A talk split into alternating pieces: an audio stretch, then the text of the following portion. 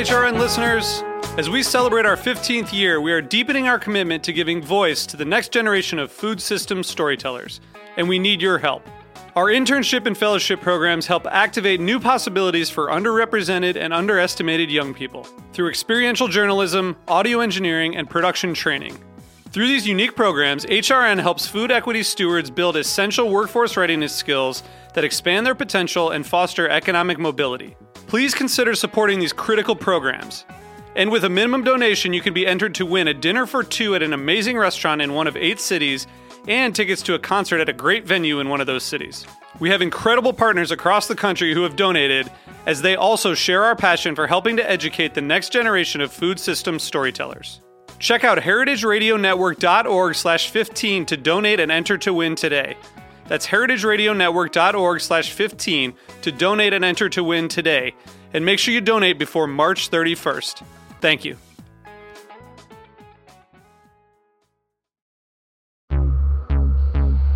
Why is Heritage Radio Network important to you? HRN is very nostalgic to go into because it's really the only place that you have this really warm, homey experience to watch people get together and talk about the things that really make a difference.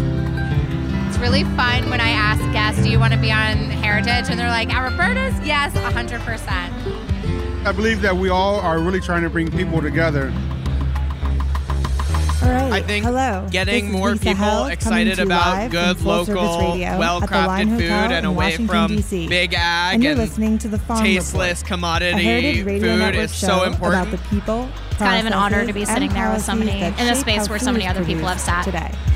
Join HRN's before I vibrant community my of thoughtful guest, eaters. I wanted Become to a member today. first of all Go to say this is the last show heritageradionetwork.org of slash donate. 2019. So we will be taking a break for a few weeks, and we'll be back on the air the week of January 13th. So in the meantime, I hope you all enjoy the holidays, um, and we'll see you in 2020. Um, I also wanted to quickly bring up um, the fact that I saw a film last night, Dark Waters, um, which is a true story of a lawyer who uncovers illegal dumping of chemicals near a farm in West Virginia.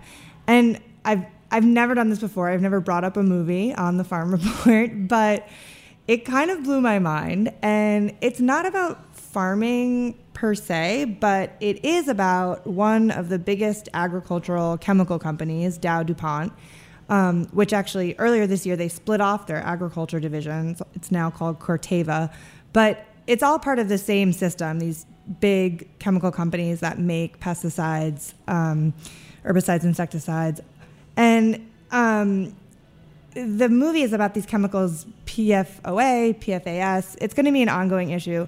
It's a really disturbing movie, but it's really, really worth seeing. So I just wanted to put that out there for anyone who's interested in um, the food system and the companies that control a lot of the farm system. Um, it's definitely worth going to see.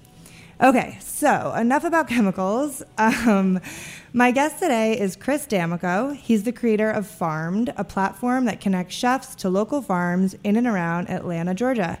Chris, welcome to the show. Thanks, Lisa. Thanks for having me. Sure. So you are based in Atlanta, is that right? Yes, uh, currently Metro Atlanta is our focus. Got it. And what's your background? Um, are you are you a chef? Like, how did how did Farm'd come to be?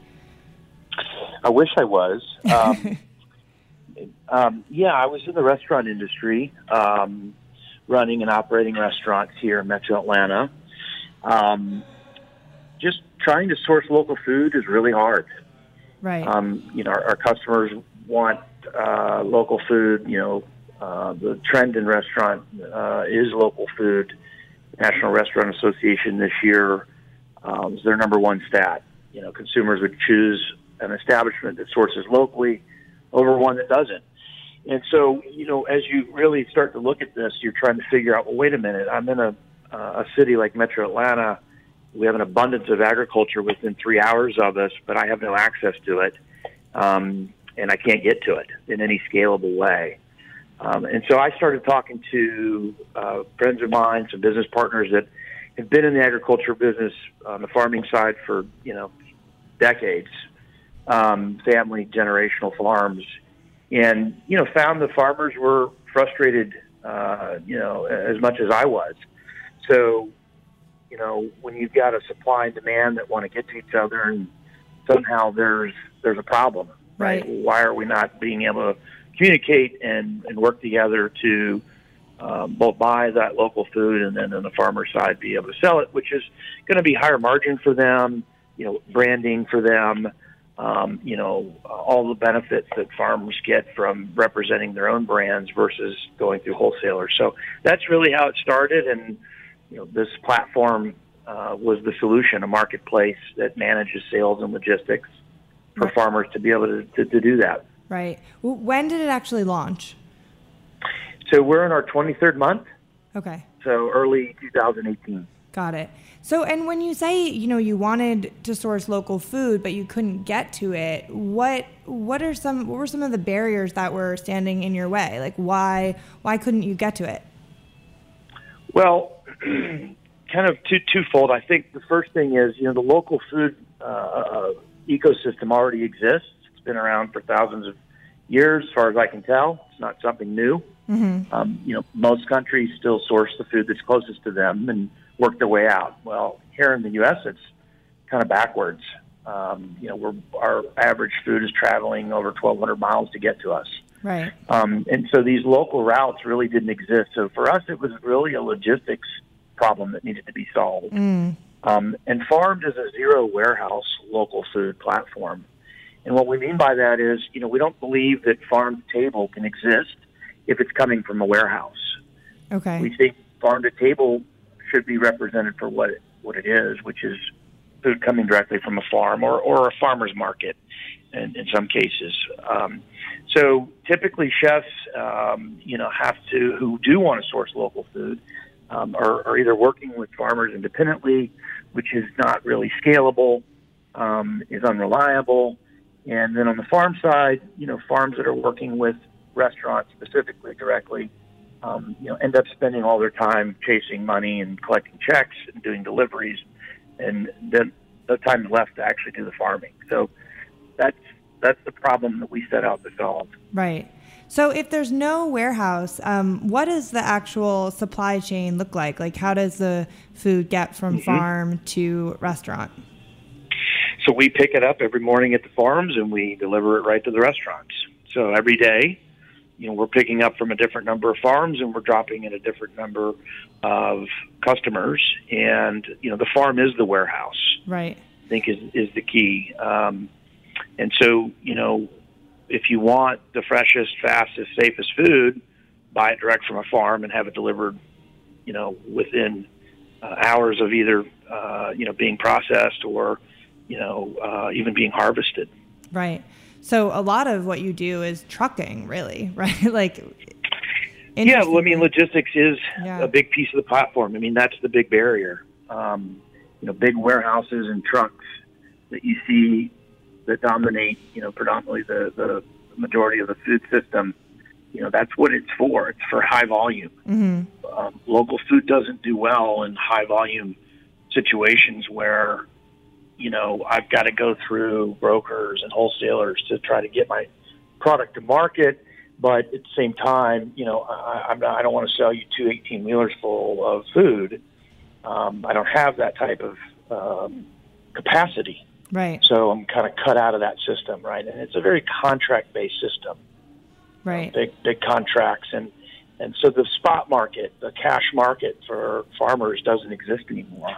Um, but that is how it's been done for centuries, right? yeah, Um, farmers would show up in the city center and they would sell their goods to, you know, and let the market uh, dictate, you know, pricing and what have you. So it's really bringing the, you know, the, the uh, you know, cash marketplace uh, back to, you know, where it was originally and being able to do that in a scalable and, um, you know, repeatable way is what we're focused on. right. So are um, how many farmers are you working with at this point? We've got about 85 farmers. Okay. Uh, all are going to be within about three hours of Metro Atlanta Okay. currently. And how how are you recruiting them? Like, how did that prac- that uh, process work, especially when you were first getting um, up and running? You know, we started. Um, we're pretty ingrained in the, the restaurant community here in Atlanta, um, and so talking to other restaurant owners and chefs, our chef community, um, we started with the farms that they were already working with. Um, you know, who found great value in, yeah, I don't want to be in the delivery business and uh, don't want to be in the accounting business and chasing money. So that's how it started, and then slowly but surely, you know, uh, through referrals, farms, um, you know, talking to another farmer in our area and saying, "Hey, have you heard about Farm'd?" And it just kind of, you know, went from there. But most cases, you know, I just got off the phone with a, a, a, a, a local farm up in Charlotte, um, uh, chicken poultry farm, and you know, really want to be able to sell in the Atlanta market. They've got some accounts, but you know, they don't have uh, representation here. They don't have a last mile logistics solution. They can get to Atlanta, but that's you know, uh, but then doing that final mile delivery um, is the barrier. So Right. um, when we talk to farmers, again, it's pretty pretty easy value proposition for them. Uh, you, you you maintain by selling direct to retail uh, versus wholesale, you're going to earn more money, and you know the, the we don't sell food at farm. Farmers do. We're farmer reps, so we're just there to make that connection and help build that relationship, and then coordinate the sales and logistics in the background to make that scalable and reliable. Right. Well, but in a way, though, you are sort of in- the intermediary, right, between the farmer and the Sure. restaurant. Um, Yeah, Yeah. absolutely. I mean, but but at the same time, you know, we're not buying the food and reselling it. Right. Farmers put their product on our market, and if it sells, they get they get their rate, and then we take a flat rate for the logistics, sales, and, and a and a farm fee um, that's still, you know, putting them in a uh, price competitive position in the market.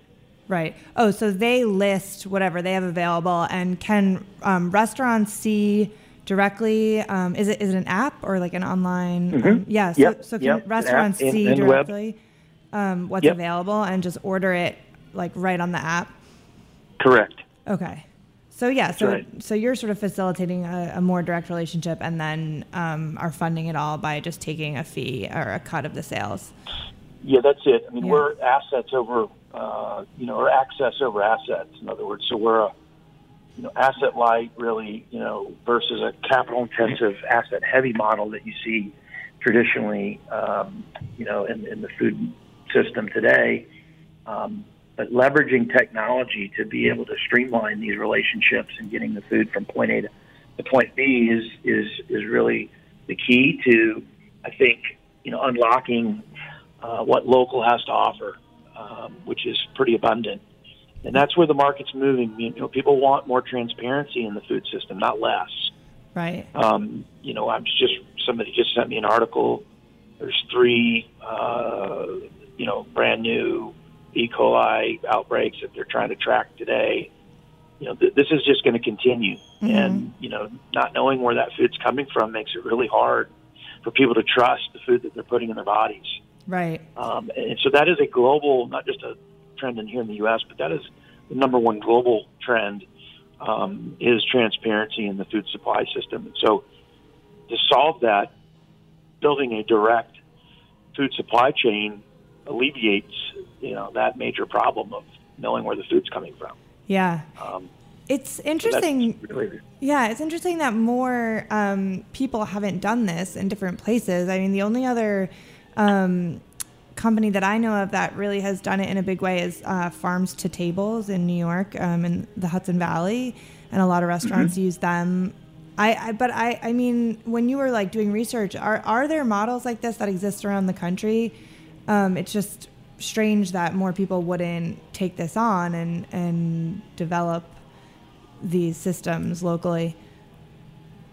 Yeah, I mean, you know, we're we're building a marketplace first, which is really hard. Mm. Marketplaces are really hard. Um, we're also managing and taking on the logistics, which is really hard. So, So it's a you know, we're- we're difficult trying- task. what's that? it's a difficult uh, business model. So maybe that's why Yes. a lot of people don't do Correct. it. Right. Yeah. That's exactly correct. And I would say that, you know, everybody uh, that has, you've seen, you know, this model in some form or fashion, but typically, again, the logistics is is where um, they get hung up. Right? They don't understand the logistics side, and they're relying on, um, you know, a warehouse hub and spoke model, which you know doesn't work for local food. It just doesn't fit into that model from a price point.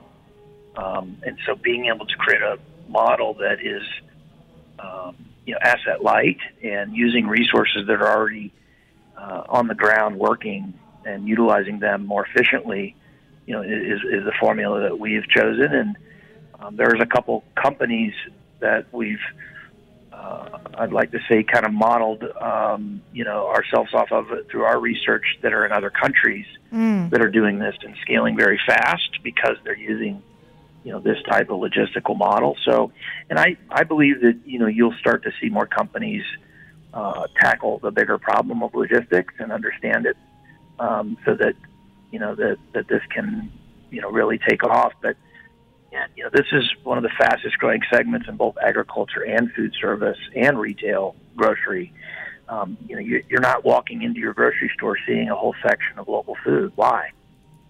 Um, you know, you're not going into every restaurant seeing a list of all the farmers they're working with. Why? Right. You know, we should, and that that that that can happen, and it is happening, and uh, will continue to, uh, I think, accelerate as more companies like Farm'd, um, you know, are established and prove the model works.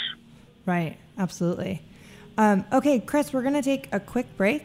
Um, we will be right back after a quick break with more with Chris Damico from Farm'd.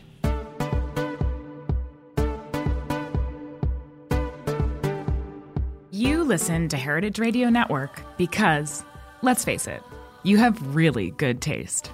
You care about where your food comes from, who made it, and its impact on the planet. Whether you're looking for an inspiring interview with your favorite celebrity chef, the latest on Dave Arnold's Spinzall, or if you want to get down and dirty with some agricultural policy, we've got you covered. 10 years in and 13,000 episodes later, HRN continues to be the go to media outlet for thoughtful eaters like you. And we never could have done it without the support of our listeners. Help Food Radio continue in the future and help us raise enough funds for the year to come. Go to heritageradionetwork.org slash donate today. And since you've got such good taste, we have some very cool member gifts for you to choose from. Thanks for listening and for being a part of the HRN community. We're back. This is Lisa Held. You're listening to the Farm Report. And I've been talking to Chris Damico, the owner of Farm'd in Atlanta, Georgia. So, before the break, Chris, we were talking a lot about the logistics of, of how Farm'd works. Um, and you started to talk a little bit about how more people are interested in local food and um, the benefits of local. Um, I want to I want to dig a little bit into that. So what what is the messaging that you um, use most often to talk about the value of local? Well, really, you know, three things: direct, um, you know, buying anything direct.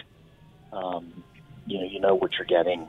Um, so, getting food direct from farmers, um, you know, speaks for itself, especially when you're dealing with food. Um, you know, transparency, I think, is the other big piece. Um, you know, no warehouses means you get local food faster, fresher, safer, and you know where it's coming from. So that transparency is, I think, really key Mm-hmm. uh, especially as you know restaurants want to market that back to their end customers.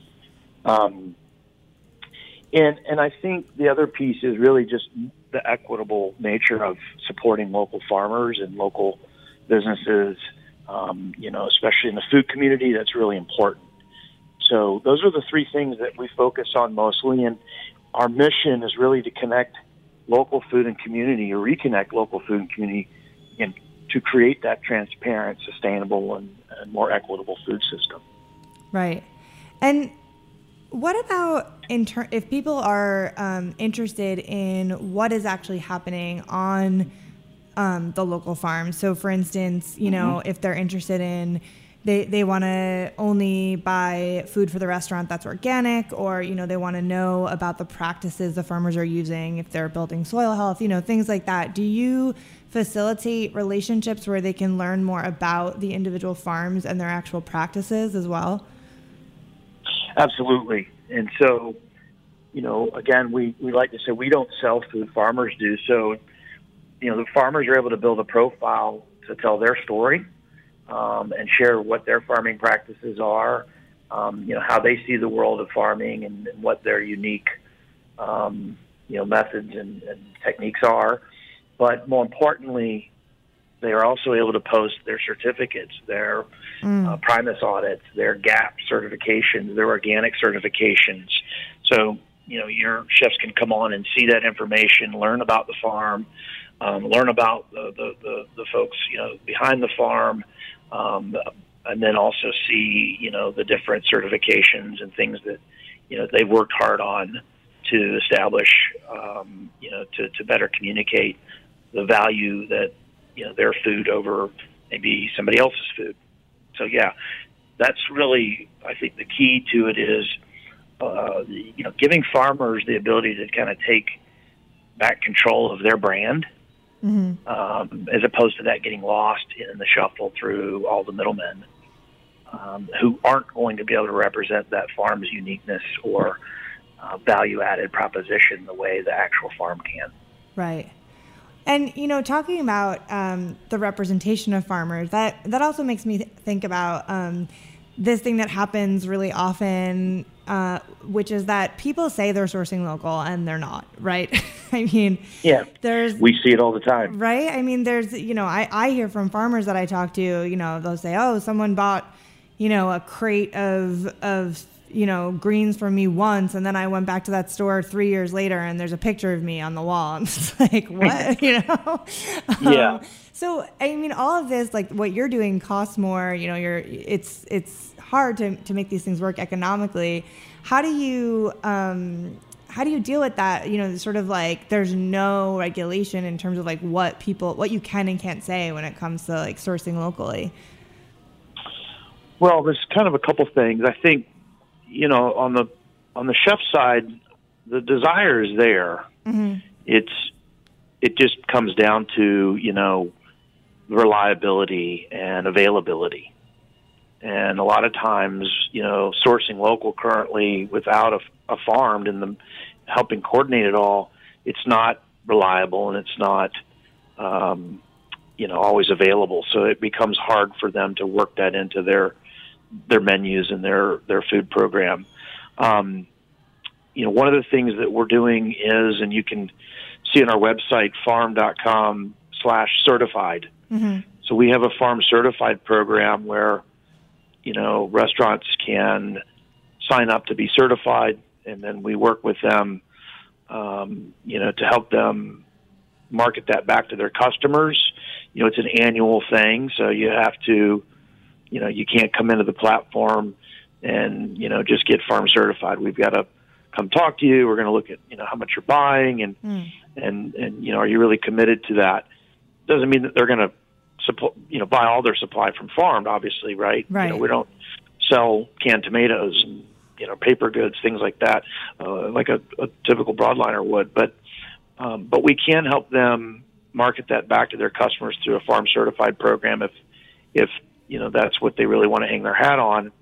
Um, and and you know that's something that we're working with a lot of restaurants here in Atlanta on, and seems to be uh, well received in the market, uh, as well as the consumers that are coming to those establishments that get to now go and see what that means. Um, we did we lay that out on the on our website. So yeah, I mean, again, it's an education, part education, right? Uh, for the consumer, but more importantly, you know, it's being able to provide a scalable, reliable, flexible system for these food service establishments to do this, you know, at scale. Yeah. And I mean, I, I think it's really um, interesting that you say that there's plenty of demand from chefs. Um, I mean, it. I, I, I see that I guess sometimes, but then it also is really surprising to me how few chefs are sourcing locally. And I mean, I guess part of what you're saying is, you know, because there's it's hard and there are all these barriers which you're trying to address. Um, do you ever get pushback from chefs just on cost? Like, you know, people who say, "Well, I would source locally, but it's just too expensive." Like Sysco's always going to be Well, cheaper. Yeah, I mean that was you know that was the the one of the big problems, right? Is like why would local be more expensive? That doesn't make any sense. Right. So so, but that was and that is kind of the the the thought is like well local is more expensive, but it's like well eh, you know why is that right? It's the Mm. food that's closest to me it should be cheaper. So by creating you know leveraging technology the way we are, um, you know our our food is not more expensive. In a lot of cases, it's it's less expensive Huh. Uh, because our you know our overhead model uh, and asset light model, we're able to return the margin back to not only the farmer but as well as the buyer. But we have a lot of um, you know a lot of SKUs that um, you know are in some cases the cheapest you can get in the market. And by the way, it's local coming right from a farm. So you know, creating that value proposition is hard to pass up. But that's you know that was the goal. Like we have to local has to be easily accessible, and you know I shouldn't be paying more for it. If anything, it should be cheaper Yeah. um, and getting more value for the food that I'm buying. So that's that's really our our take on the market and, and what we're approving. Um, you know, over the last 23 months. Yeah, that's that. I mean, that's incredible. It seems like if you can do that, that's sort of the like. That's the key. yeah, exactly. Um, so, what is next in terms of the future? Are you trying to just grow in terms of, um, you know, serving more restaurants, bringing on more farmers, or is the idea to eventually expand to other regions and like replicate the model in other places? Yes. Yeah. So we have an expansion plan uh, that we will start, um, you know, late 2020. Um, you know, we're really focused on building out, um, you know, taking all of our everything we've learned in the last 23 months. You know, we're building our playbook here in Metro Atlanta. Uh, so we will continue to penetrate this market, get the unit economics even better. Um, and then, yeah, we we are getting ready to raise our next round of funding, um, and then we will start, you know, kind of the, the, the second phase of this. Will be, you know, really before we truly scale. Um, but but yes, that is a goal of ours. You know, we have 60 cities that we want to be in in the next five years, and um, you know, fill that niche that's not being filled, which is, you know, local food at scale, um, you know, in a reliable and, and more, you know, flexible way than it currently exists. Right. And would you expand outside of restaurants? Like, could this model apply to, for instance, you mentioned grocery stores don't have, you know, nearly as much local food as one would expect. Um, would would this apply, or do you think, you know, it it's a model that is specifically designed for restaurants? You know, we're focused on the restaurant community right now, specifically the chef community, because we feel they're, you know, the tip of the spear. They really lead the way in food trends and, uh, you know, what we would consider innovators in food space. Um, but I will say that, um, you know, we do have uh, half a dozen grocery stores, um, mostly independent, that are on the platform, um, and we we do um, plan to really address that part of the market um, uh, after after we finish this next round of funding. And yeah, I mean the, the the retail folks, it's a little bit of a different problem, little little you know different challenges, but Yeah. nonetheless, the grocery stores are in the same boat, right? They want to be able to source um, local food by store, uh, and you know where you would walk into the grocery store and you'd have a section of 10 or 12 different farms that are within a couple hours of that grocery store and being able to do that at scale across you know 10 or 20 grocery store units in the metro area is uh, you know back to the whole volume game right it's hard for them too um, so you know that is a big part of our roadmap and um, you know i see uh, huge opportunity in that space just as well as food service because again they're both in the same boat they want it. The demand's there. Um, it's just it's the, the service and the, the supply, um, you know, has to kind of be matched, right? Right. So you've got to build that out. It takes time, and this is um, you know an infrastructure play first, not a demand first play. And you have to get the infrastructure and the monetization correct first before you can really create the demand or you know go after the demand. But the demand is obviously there, um, and, and, and learning all of those lessons you know takes time and building that playbook. You know, we want to get it right. Yeah, absolutely. Well, Chris, thank you so much for coming on the show. Um, excited to see what's in store in the future for Farm'd. Yeah, thanks for having me, and obviously we appreciate what y'all do. And um, you know, anytime you want to update, just let me know, and uh, we'll keep listening. And everybody, happy holidays. Great. Thank you all so much for listening to the Farm Report on Heritage Radio Network. If you enjoyed the conversation, please subscribe to the podcast, rate it, and share it. I'll see you in January. This program is powered by Simplecast. Thanks for listening to Heritage Radio Network, food radio supported by you. For our freshest content, subscribe to our newsletter. Enter your email at the bottom of our website, heritageradionetwork.org. Connect with us on Instagram and Twitter at heritage underscore radio. You can also find us at facebook.com backslash heritage radio network. Heritage Radio Network is a nonprofit organization driving conversations to make the world a better, fairer, more delicious place. And we couldn't do it without support from listeners like you. Want to be a part of the food world's most innovative community? Subscribe to the shows you like, tell your friends, and please join the HRN family by becoming a member. Just click on the beating heart at the top right of our homepage. Thanks for listening.